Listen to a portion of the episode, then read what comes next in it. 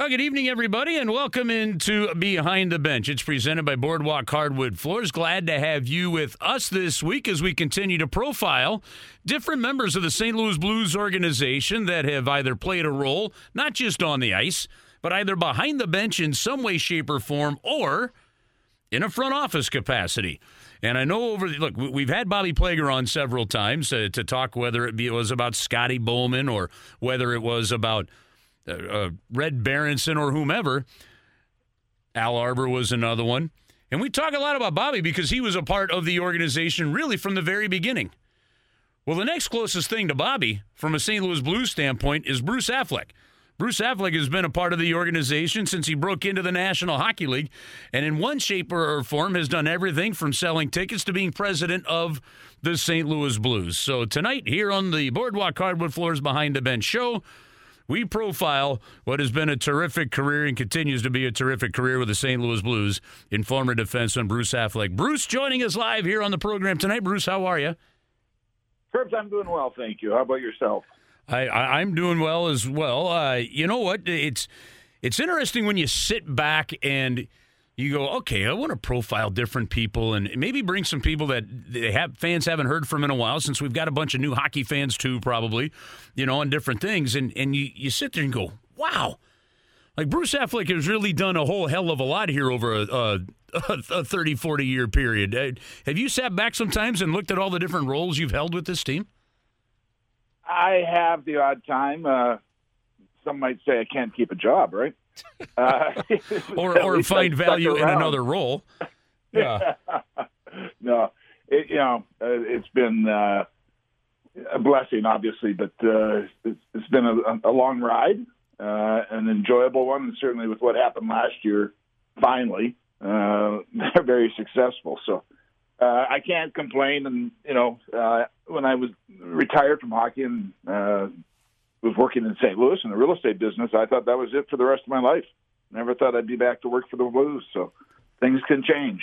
Well, let's let's kind of go back a little bit more to the beginning. Uh, you joined the Blues in seventy-four seventy-five, but you were originally drafted by the California Golden Seals into the National Hockey League, so it was a trade that brought you to Saint Louis. Now, a couple weeks ago, we talked with Red Berenson. And at the time when, when he was playing, and we're talking the late fifties, he made the decision to go the college hockey route. Okay, you grew up in, in the Penticton area. What made you decide in the early seventies to go the college hockey route?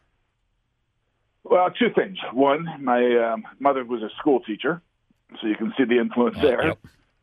Uh, and then the other was... Um, It was interesting. My dad was from Scotland, not a big hockey fan, but he got to enjoy the game. And he called a Vancouver scout at the time, just out of the blue, uh, and just said, what would you do? Uh, my son, I guess, has these opportunities to play Tier one junior or go to college. And the scout said, you didn't hear this from me, but tell him to go to college.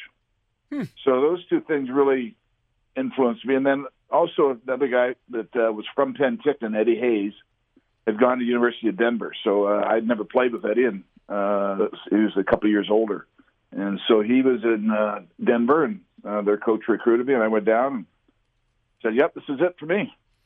Okay, is it true that really at the time you were thinking, I'll go play four years of college hockey and then and then become a teacher? Like, like at that point in time, really a pro career wasn't even something that w- you were thinking about? No, wasn't thinking about it at all. Uh, four years of college, and my goal at the time was to actually put hockey in school in Canada. Would never work, but that was my goal at the time. Well, so what, what changed? What, what what happened that that put you on the map all of a sudden to a pro career? Uh, freshman year, um, we went to the uh, N C double A finals, the Frozen Four, and I had a pretty good tournament. And all of a sudden, people were starting to talk to me and, you know, agents and that type of thing and other people, and saying, you're going to get drafted in this round or whatever it was. And that was the first time I'd even thought about it. And then so my uh, sophomore year was my draft year. And again, I more agents coming my way and, you know, talking to me and saying, hey, come with me type of thing. And I'm going, is this really going to happen? I don't know, right? Well, it happened. And so uh, I had an agent, and I decided I wanted to turn pro right away. The W H A was in uh, vogue also at the time. and I didn't think I was going to get a better opportunity than go pro at that time after two years of college. And obviously, Murray Armstrong, our coach at uh, Denver, was not too happy with me, but uh, I ended up leaving and signing with the um, California Golden Seals. Nowadays, a coach would be just fine if uh, a player gives them two years of college hockey. Right. You know, right. versus versus leaving. What was it like at that point in time to be a second-round draft pick in the N H L, but also a first-round draft pick in the W H A?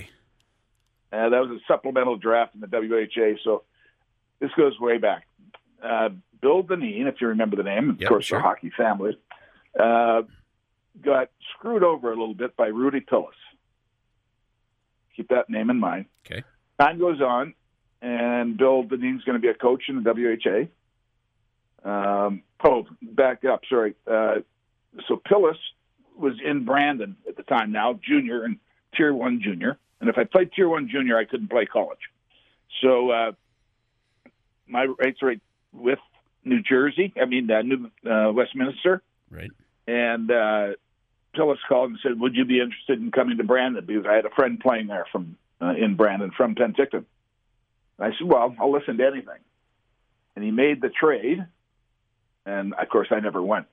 And Dineen was the one who told me to, you know, make sure you say you're thinking about it, right? and so. So the supplemental draft came up in the W H L, and Bill Dineen selected me. That was my payback. How did you um, did did you feel like you, you had a choice to make between the W H A and the N H L at the time? No, at the time I, I was only thinking N H L. Um, but, you know, that was the ultimate goal, and if I couldn't do it, then I'd maybe look at the W H A. But you know, at the time, no, I, I was going N H L all the way. We're talking with uh, Bruce Affleck uh, about his uh, long career as a member of the Blues organization, for all the way from being a player through the role as president of the team, as we uh, continue our profiles here on our Boardwalk Hardwood Floors Behind the Bench program. And uh, all right, so so you go from University of Denver, and you end up uh, joining the California Gold, uh, Seals, the Golden Seals. You end up playing a few games in Springfield, then then out in Salt Lake. Uh, what was it like to finally get the call after you were traded to Saint Louis to know uh, you were going to get to put on an N H L uniform? Uh, if I can, let me back up to my draft yeah. this summer. So at the time, the California Golden Seals were owned by the N H L. So I had to come to Saint Louis to sign my contract because the secretary of the N H L at the time was a guy by the name of Jim Cullen, who was also the lawyer for the Saint Louis Blues. So I come to Saint Louis. Gary Young is the uh, general manager at the time of the California Golden Seals, and my agents and I meet at the arena, the old arena, upstairs with Gary Young and Jim Cullen. We're sitting there talking, kind of hashing out the last-minute details, bonuses and things of this nature. The telephone rings. Of course, no cell phones or anything back then or computers. Jim Cullen goes up to the wall and answers the phone. And uh, says, the phone calls for you, Gary. Gary Young, general manager of California Golden Seals. Gary Young takes the call, hangs, hangs the phone up pretty loudly, and he, and he swears. And we we all look at him. What's wrong? Ron Chipperfield just signed with the World Hockey Association. He was drafted ahead of me. So now I'm their top draft choice left. Wow. my, my agent looks at me and says, I think we need to go outside. Oh, wow. So the, the, at that point, you, you're that close to signing, and like, nope, some new negotiations need to start. Right. Wow. So anyways, we agreed to it. I'm walking out of the building, and this is not a word of lie. Sid Solomon the third is there, and he knows my agent. And he looks at me and says, you'll be here by Christmas. I look at him, and you know, I'm nineteen years old at the time. I'm going, what's he talking about? What? I mean, I want to play for the California Golden Seals, you know, da-da-da-da. And sure enough, I got traded here. Uh, I had a twenty thousand dollars bonus payment January fourth. So they waited till after Christmas to get me. So you think they had a deal in place for you, Bruce, or is it, is it something that uh, Sid Solomon had already talked to the N H L and kind of knew that, okay, we'll get him here, but we'll let somebody else pay that bonus? I, yeah, I don't know. I never, wow. you know. Yeah, pretty crazy, huh? Here's a here's a question for you. When I look up the trade that, that brought it, it said traded to California, traded from California Seals to Saint Louis Blues for Frank Spring and cash. By cash. Any chance, did you ever find out how much cash that was? I've heard, I don't know for a fact, yeah, but I'd heard it was like twenty thousand dollars. Gotcha. All right. Well, it's better than a box of pucks, right? Yeah. I'm going back then. Uh, we're, seventy-four, we're, you know. We're, talk, we're talking with Bruce Affleck here, uh, who began his uh, N H L career with the Saint Louis Blues and, you know, spent the first five years uh, of his career with Saint Louis. And uh, what was it? What was it like coming in in the early seventies? And you and I talked, I think it might have been about a week or so ago, when I was uh, looking up some stuff on, on Al Arbour, and I realized, holy smokes! In, in like your first three years, you played for four different coaches. Yeah, yeah, it was. Uh... somewhat crazy, to say the least. Um, and you know, what's interesting, you know, I talked about Gary Young being the general manager of uh, the Oakland or California Golden Seals. I came here, and now he's the coach in Saint Louis. Wow. And uh, he's a, you know, God rest his soul, he's a was a weird bird, and we did some strange things. And uh, you'd go into his office, and you'd have candles going, and the lights were off. And on your birthday, he would hand you a card with five dollars in it. And Uh, I mean, I could go on and on for some reason. Oh, yeah, yeah. And so uh, one time we're in L A, and he made us wear other guys' jerseys for the pregame skate. He wanted to screw up the people, scouts from L A. Uh, but you don't know who Red Berenson is. Back then, I no, some of us weren't wearing helmets. Right. You really think this is going to screw up their scouting of us? I mean, he did some crazy stuff.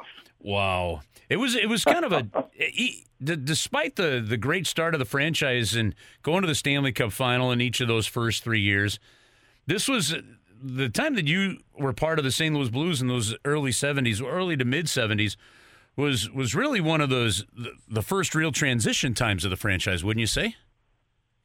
Yeah, it was a it was a tough time. Uh, and I think the Solomons probably had lost some money, and it wasn't quite the same as, you know, obviously the first three years, as you mentioned, going to the Stanley Cup finals, and the way they treated uh, the players and, um, you know, everything they did, the building was getting, there was somebody painting in that building twenty-four seven, three hundred sixty-five days a year. This is the way they looked after everything. You've heard about the trips to Florida and things right. of that nature.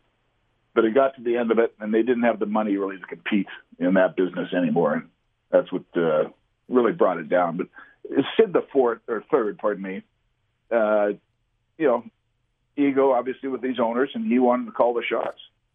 And I remember one time in Washington, uh, in between the second and third period, Gary Young was a coach, and Sid Solomon's walking down to tell him who to play in the third period. It was just a little different. It was kind of the tail end, and uh, you know, a lot of changes going on, as you said, with the coaches and everybody else. Right. Uh, when you get through those first few years, then they have the big draft where they end up with, with Bernie Federko and Brian Sutter. Could you see some of the turnaround coming? Yes. I mean, obviously, uh, you know, the loss of Gassoff is in there too.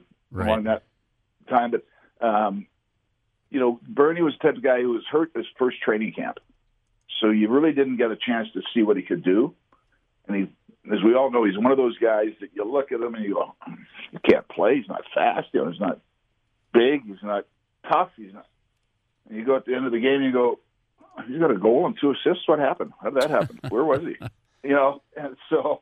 Obviously, you got to learn that. And then, of course, having Brian on your wing, he's going to push you a lot. And uh, the, I mean, there's no way Brian Sutter scored as many goals as he does without Bernie Federko. Right. He wasn't that talented. I mean, he worked hard. Don't get me wrong. He's a great captain and everything else. But without Bernie Federko, he's just not. He doesn't get that. Well, Bruce Affleck not only was a defenseman for the Saint Louis Blues, uh, but one of the roles he had was as a broadcaster as well. We'll take a quick break, and when we come back, we'll get into uh, how things transition from being a player with the Blues to what's led to an amazing career the, uh, the rest of the way through, including some of the, the time behind the microphone. We'll bring you back in a moment. You're listening to the Boardwalk Hardwood Floors Behind the Bench show right here on the home for Saint Louis Blues Hockey, one oh one E S P N. Well, welcome back into the Boardwalk Hardwood Floors Behind the Bench Show. Chris Kerber with you here on a Wednesday night here on one oh one E S P N, the home for Saint Louis Blues hockey. Hey, remember the home show sale's still going on right to the end of the month at Boardwalk Hardwood Floors. Update your home with savings on all types of flooring, including solid, reclaimed, wide plank, and more. Visit one of the showrooms in Crestwood, Manchester, Saint Peters, or online at boardwalk hardwood dot com. Boardwalk Hardwood Floors, great floors for every home with better selection, better value, and better service. During the pause in the N H L season, we still call it a pause. I guess we should hope that that is what it eventually is. We've been profiling different members of the Blues organization for some of the earlier days. And this week, we're hanging out and talking with Bruce Affleck, who is, as I've mentioned in the onset, anything from a defenseman all the way up to president of the team. And, Bruce, before we get into the transition, you mentioned something in the in the last segment um, in, uh, in terms of the early days. What, what impact did the accident with Bob Gassoff have on you? Me personally? Yeah. Yeah. Oh, quite a bit. Um, people may not know, but I was in front of him on another motorcycle. So I was very close to the situation. Um, so I was the one who went back to his body and figured out what had, you know, happened, obviously. Uh, personally, it had a huge impact, not just uh, losing a teammate and friend. Uh, you know, his wife was pregnant at the time. So just a lot of things going around that. It was Memorial Weekend. And I think this is a strange thing to remember, but I remember the next day we were going to some friend's place for a party, and I agreed to show up for a little bit. Um, and it was one of those things where I could drink as many beers as I wanted to, and I wasn't going to be drunk. You know, I was still in shock. Right. And uh, I was probably that way for a few days, but um, obviously you get over things and you have to get back to what I'll call normal. Um, it, but the... Uh, thing that I think team-wise, we lost our toughest guy. And back then, tough had a lot to do with the game of hockey. And he was one of the toughest guys I ever saw. And uh, we got taken advantage of the next year. A little payback.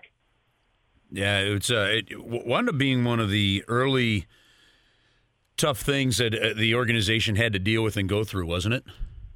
It, it certainly was. And, uh, you know, it happened out at, uh, well, not on his farm, but it was out by Gary Younger's place. Right. And, uh, you know, they take him to the hospital, and the Solomons come out, and, uh, you know, all the guys were there from the party. And uh, it's one of those sad situations where everybody was blaming themselves for having Bobby there. I mean, even the Solomons, uh, Mister Solomon the third, was blaming himself for drafting him.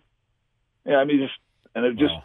was so surreal. And, uh, I mean, I knew he was dead on sight. Uh, there was, there was no way he was going to live. So it, it was really a tough situation, and then some drama around it that happened, you know, at the time. And the kid who was in the car that hit him was, you know, actually working the party and was going to the store to get some, some supplies. It was just, it was a strange, strange night. Was it one of those situations where it, it just was time that uh, helped heal? That's the only way, yes. I mean, yes. I remembered every Memorial Weekend, obviously. Uh, still very good friends with his wife, Diane, and uh, her husband, of course, Steve Orr. So, uh, you know, it's reminded. And, of course, his son, Bobby, we all know. And right. What a gentleman. Amazing young man he is. And, uh, oh, fantastic. You know, Navy, former Navy SEAL. I say former. I think he's still doing stuff for him. Uh, yeah. You know, just a great kid to be around. And, uh, we had one time, uh, I was doing the uh, in-between periods at one point, and uh, Bobby was at the game, and he came down to the studio, and he says, hey, you got a minute to talk? So we went up to my office, and I had the game on the T V, but he, I know, could see he wanted to talk. And he really wanted to talk about what happened that night and what his dad was like mm-hmm. and things of that nature. The two of us are bawling our eyes out, and I look up, and there's like about two minutes left in the period. I got to get back and figure out who I'm going to interview and keep myself together for wow. this interview on T V.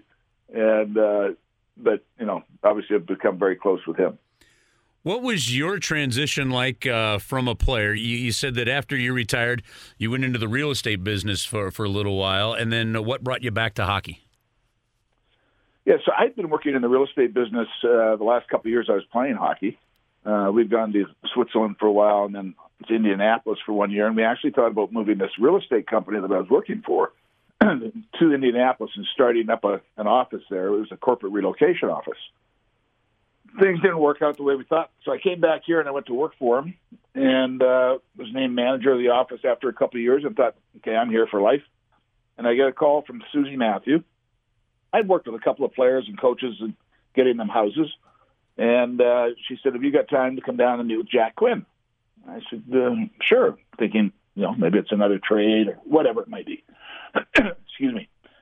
So I meet with Jack, and he goes, uh, we'd like to offer you a job as a sales manager and what I'll call part-time uh, color man on the radio with Dan Kelly. Well, I said, okay. I said, have you thought of numbers or what, you know, what's the deal is? And he said, yes. And so he told me, and I said, well, Jack, I appreciate it very much. Uh, I will have, hopefully I can take a couple of days to think about this and get back to you. I said, do that. He said, I'm going on vacation uh, tomorrow, but uh, let me know. And that's where it started, and that's I got back there. So uh, was it the lure to come back into hockey? What, what was it that said uh, just the opportunity that, that made you decide this is what I want to do? It, no question, the opportunity to get back involved in hockey. Um, you know, I, it was more money at the time. Uh, had a family of two kids and basically, I don't say broke, but pretty broke. And, uh, you know, wasn't making much money, obviously, in the uh, the minors. And uh, you know, I had an agent that took my money, all the, the stories. But um, one of those things where the opportunity fell in my lap and I had to take it. And, now, you know, also, being able to do the color with Dan Kelly. I mean, does it get any better than that? Well, it does if you're working with Chris Kerber. But, I mean, does it get any better than Dan Kelly, you know, doing that? And I, I had the opportunity to – I'm the only one. There's your trivia question. I'm the only one who's worked with all three Kellys as a color man in hockey. That's true. I, I, yeah. I did not know. I did not know the answer to that, that, that, that you had done that. Yeah. That's well, I knew you did with, yeah. with Dan, but um, yeah. I had I really didn't connect all three together on that. What was it like for you to step into the booth with him? Well, Dan, Dan Senior. I said, yeah. I said, he goes, aren't you Bruce Affleck? No, he goes, didn't you used to be Bruce Affleck? I said, yeah, I guess I did. You're putting me in my place right now, right? It was, uh, well, first of all, they uh, handed me a microphone, basically, and that was it. Dan said, here's the deal. I talk whistle to whistle. When the stoppage of play, you talk. Don't interrupt me. Don't, you know, the, the, things have changed, obviously, with T V and, you know, the way it goes now. But that, so you knew where you stood. And I found myself at first just listening to him and how easy it seemed to do what he was doing and the picture he was painting. And he finally had to say to me, Bruce, we need your opinions. We need, you know, input. We, and so it was it was a great experience. Um, obviously, one of the best broadcasters ever. So uh, to say I was uh, a part of him at some point is quite an honor.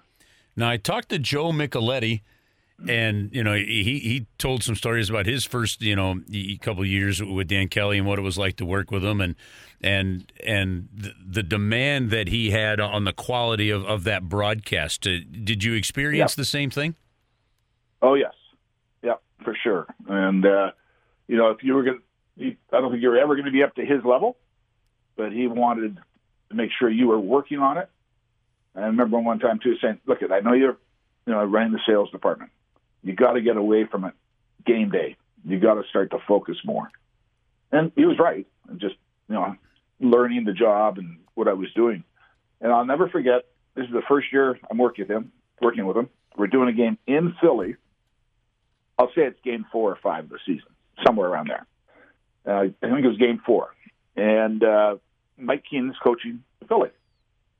So we're going in to see Mike Keenan after the morning skate. Dan, who's, you know, obviously well-known, Uh, respected around the league, goes to Mike. He goes, Mike, uh, who's your starting goalie tonight? And Mike goes, you know, Dan, I'm just not quite sure what we're going to do tonight. And Dan and Kelly looks at Mike Keenan in, in different language that I'm going to say, you got to be kidding me. I know who's pitching game four of the World Series tomorrow. You're not going to tell me he's playing in game four of the uh, National Hockey League? And he another explicit, walked out the door and left me there with Keenan. What do I do? I said, I looked at Mike and I said, I guess I won't ask you who's starting the goal, huh? I walked out the door. So you knew what type of guy he was. How did it, uh, what what eventually led to the transition to the T V side? Oh, just, you know, Micheletti ended up going to New York, and uh, just I was doing, you know, we were doing simulcast back then, right? So when it came to T V, and it was Dan and uh, and um, Ken Wilson, and I would do in between periods. And so that's how that got started. And then, uh, unfortunately, Dan passed away. Uh, John came in, Ken, you know, um, Micheletti, et cetera. And it just kind of one thing led to another. And then Micheletti left and went to New York, and that's when I had my opportunity. Do you have a couple of uh, favorite broadcasting moments? Oh, I, I think my top one is we're in Toronto and uh, the old Maple Leaf Garden. Back then, it was just a gondola-type atmosphere with a little wall in between you and who's ever next to you. And uh, Dan is uh, obviously play-by-play. Jim Jackson is an engineer, and I'm to the right of Dan. And on my right side, just around this little six-inch wall, is Ron Caron. We are playing terrible, and we are stuck in the Maple Leaf zone. Cannot get the puck out. And Caron is going crazy, screaming at the crowd and at the people and standing up and ready to throw things. And I am laughing so hard, I can't talk. I put the mic down on the desk. And Dan is now starting to laugh. And he can't do the play-by-play. We're, we're, he's looking at me like, I'm just howling. And finally the puck, Gino Cavallini dumps the puck into the crowd. And Dan can't say, you know, to go to break. This is Saint Louis Blues hockey. And he can't say it. And he's looking at me like, you say it. And I'm laughing. I can't say it either. And finally Dan goes, and this is Saint, you know, one of these Saint. And he couldn't finish it. We went to break. It was one of the funniest things I've ever seen in my life. Well, and yeah. Listen, I, I think it's fair to say then at this point to the fans that, uh, that well, you...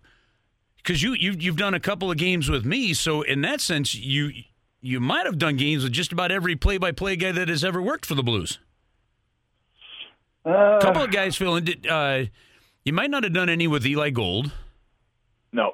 Okay. Didn't. And he, but he did the one year, you know, and then yeah, there was... J P. Della Camera. J P, right. Yeah. Uh, oh, the guy from Channel thirty, the sports guy. Um Oh, what's his name? Um, can't think of his name. Rich Gould. Rich Gould. Wow. He, he did one game. Yeah. Yeah. He was, so Chicago Stadium. There was a big fight between uh, K M O X and K P L R Channel eleven, and uh, they K M O X didn't want Rich Gould on K M O X. So whatever happened, I can't remember. So, anyways, I worked with Gould, and he knew nothing about hockey. Admitted it. But K P L R is making them do this game. I have a sheet of paper that says offside, uh, icing, uh, penalty, uh, you know, all these different things. So I can point to it when the play happens, and he can say, oh, that's offside against the Saint Louis Blues. Oh, that's icing against Oh, that's outstanding. Well, yeah. Folks, as, as we talk it over with Bruce Affleck, go ahead, Bruce, go ahead. Uh, I was going to say one other uh John Kelly and I are doing the game, but we're playing over in uh, Germany uh, for the, uh, I can't remember what the name of the cup was, but um, uh, so we're going to do the game from, it's a preseason game in Germany. And we get up there, the engineer, you know, he can't make things work. So we had to do the game on the telephone. And we had to pass the telephone back and forth to each other when we did the game. You know, like John would do the play-by-play. Hand it to me, I'd make my comment, I'd hand it back to John, do the play-by-play or make a comment, and then hand it back to me. That was the whole game. Wow. From Germany, on top of it. Yep, from Germany. Well, shoot, I had you, you did color for me in one game, and I started to feel really sick. I had to leave the booth, and here it is, you hadn't been on the air in quite a while, and you're doing the play-by-play now. That's right. And the blue team uh, drops the puck, and uh, they dump it into the white team's. Yep. Listen, uh, in the minor leagues, I had to do, you obviously you did all those games by yourself. So the ability to actually feel sick and be able to walk out of the booth and know somebody was there to yeah. call the game, you know, yeah, is true. was was was was nicer than one of the times I've like like twice in the minor leagues I kicked myself off the air. I just shut the broadcast down. We couldn't not, not, nothing else, nothing you could do about it. We're talking with Bruce Affleck, a, of, of course, a longtime Saint Louis Blue executive, a former Blues defenseman as well. And uh, when we come back, Bruce has held some front office roles, including president of the hockey team, and uh, and and helped manage. Uh, really the Blues through uh, what was a transition that eventually led to where the team is right now at, at the top of the heap. So we're, we're going to talk that over with Bruce Affleck when we come back. Our final segment with him on our Boardwalk Hardwood Floors Behind the Bench show coming up next here on one oh one E S P N. And welcome back in again here on a Wednesday night to our Boardwalk Hardwood Floors Behind the Bench shows. Uh, we're kind of going through the uh, long career of Bruce Affleck uh, with the Saint Louis Blues. And, uh, you know, Bruce, eventually the decision was made because you had – You had a role, you continued in, in your role as as a director of sales and broadcasting, where eventually that got split up and, and you, you eventually then were solely on the sales side of things, and that just continued the focus on the business side of your career, didn't it? It did. Uh, so this is when um, Bill Laurie owned the team, and I was, uh, as you mentioned, V P of sales and traveling with the team doing the broadcast. And uh, I don't know if you have Mark Sauer coming into my office and Uh, Jim Woodcock and saying, you need to make a decision. We got to do one or the other, but, you know, you're gone too much to be vice president of sales.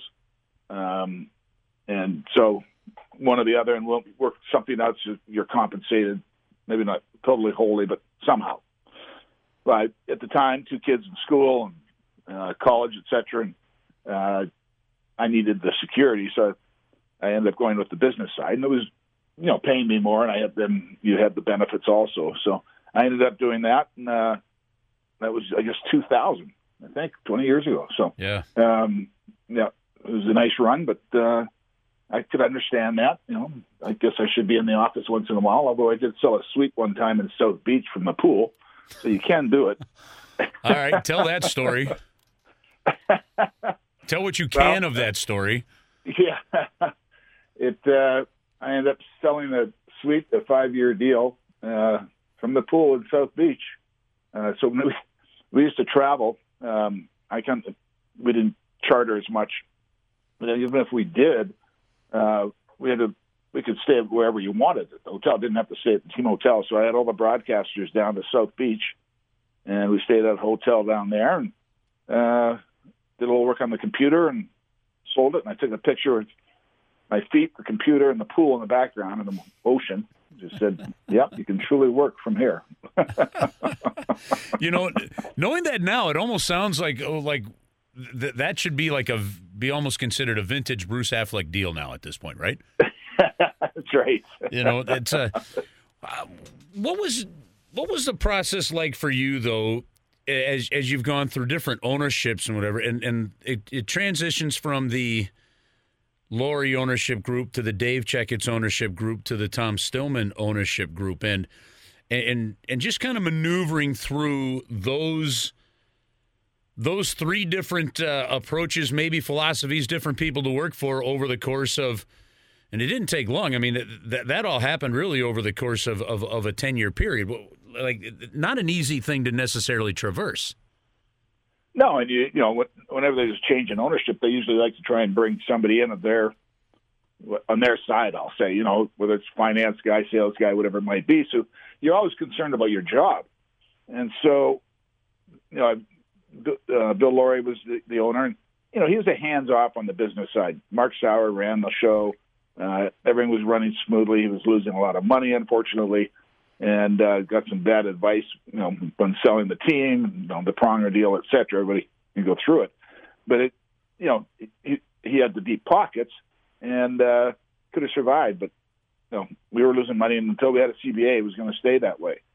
Uh, so it was a different transition uh, going in, and then you know, we'd heard so many stories about what was going to happen. So many buyers came in and did their due diligence, and we had to talk to them all. So you know, you're talking to three, four different buyers and what their plans might be and, you know, what they want to do. And you, you never knew if you were going to be part of it, you know, because they would take their own people in.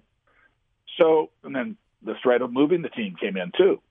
So it was a tough transition. And finally, Checketts' uh, group bought it. And uh, it was kind of interesting because uh, Mike McCarthy, who you know too, Chris, yep. uh, came up to me and said, uh, hey, we just want you to know, uh, this was later on after they were getting it, but uh, we're not naming you general manager.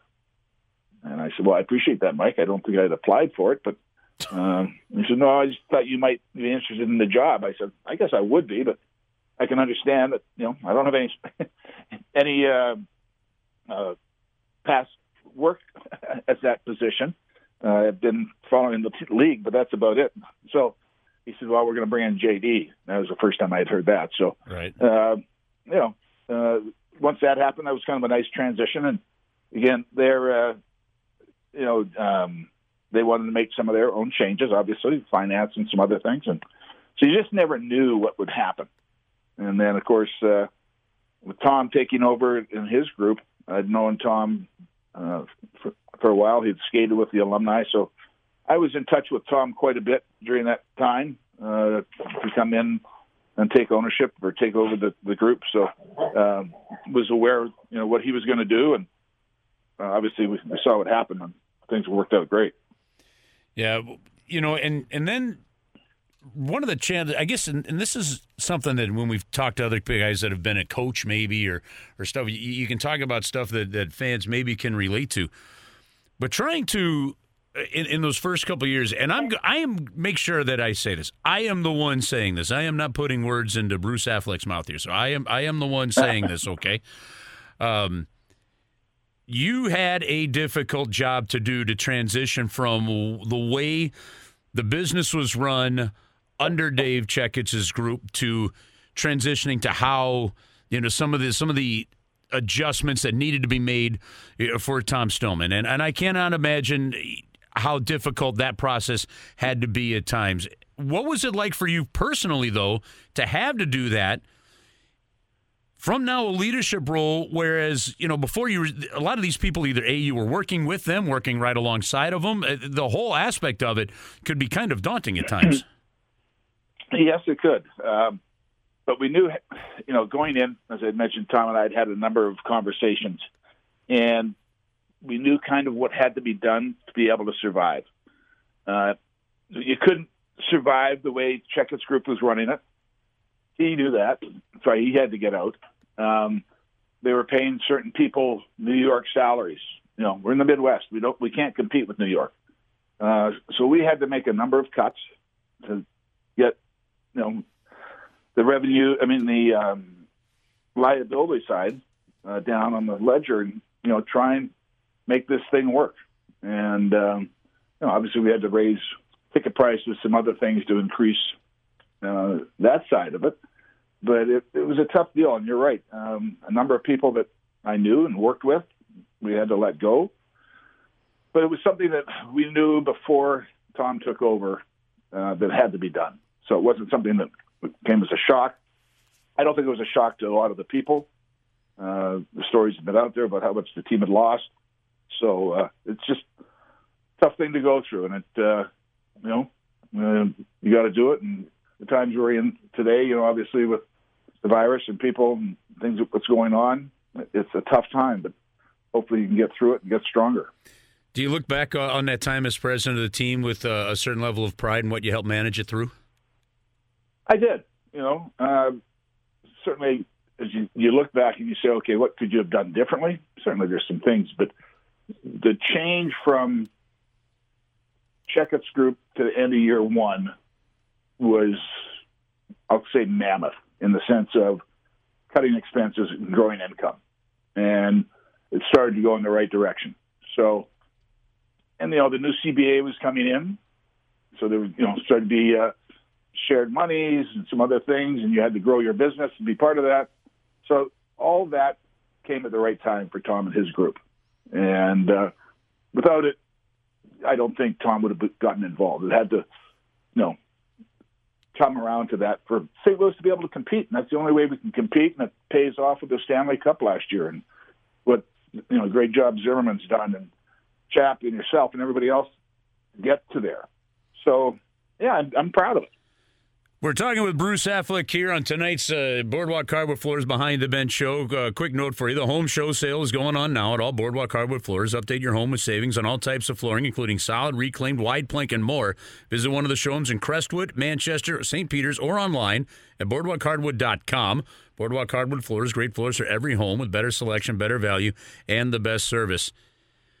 From a, from a big picture standpoint, Bruce, as we've talked over this hour, from knowing just about every ownership group that the Blues have had, working for uh, for all the different ones that you have, and seeing where the franchise is now, and I know it's maybe a little bit of an easier question because the team had just won a Stanley Cup, right? But do you feel that the Saint Louis Blues are in as good a shape and good a position now as they have ever been? Without a doubt. Without a doubt.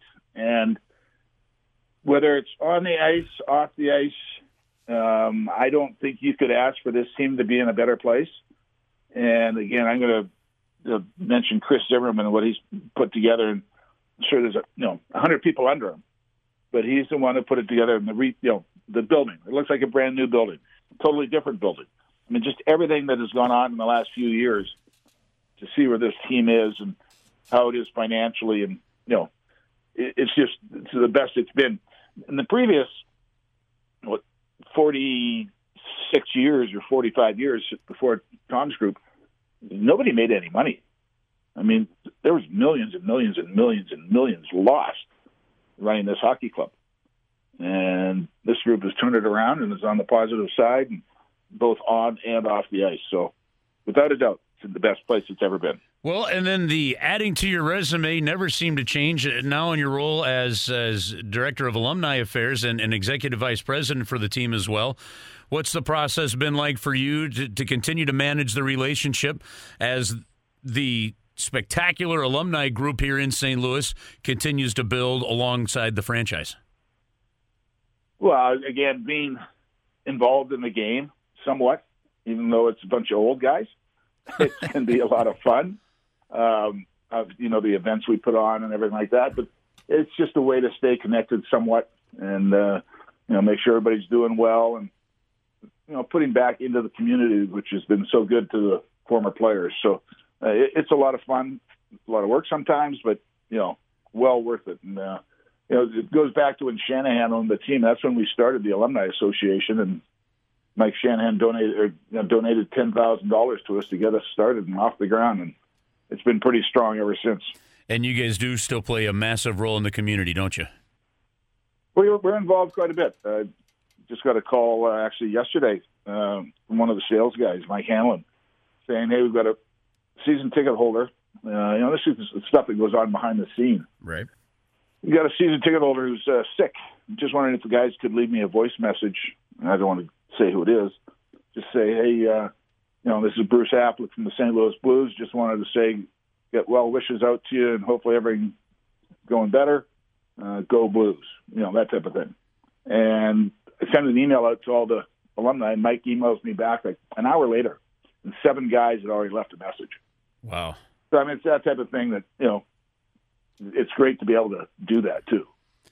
Well, and, and I was talking to Glenn Healy when the All-Star game was in town, and you guys had that great event over at Anheuser-Busch with the Hall of Famers and, and just the amount of alumni that showed up. And from an N H L standpoint, uh, from an N H L alumni standpoint, they, they were trying to right their own ship, and they've looked at what you guys have done in Saint Louis as something spectacular. He looked at that event, and he, honest to God, he says to me, he goes, good luck, Florida, on topping what you guys are doing here. Yeah, you know, yeah it, it was... It was, it's going to be tough for Florida to top that. And I've talked to Randy Moeller, who runs their alumni there, and happens to do the color, too. I know he does the play-by-play. No, he's doing color. Yeah, yeah, he's now, right? back on T V, he right? Yeah, right. Yeah. He's the only former player ever to do play-by-play, I think, isn't he? I believe so. Uh, yeah. Well, yeah. Daryl Ray. Well, okay, yeah. So, the, yeah. But there's a couple, you're right, but but not many did it as yeah. long as he did, if any. Yeah. So, anyways, you know, he's... Randy was just saying, there's no way we can compete with this because we're just a different marketplace in Florida. Like, we looked at doing a golf tournament. There's golf tournaments every day, not every Monday, every day because of the weather. Right. You know, so just there's so much to do down there.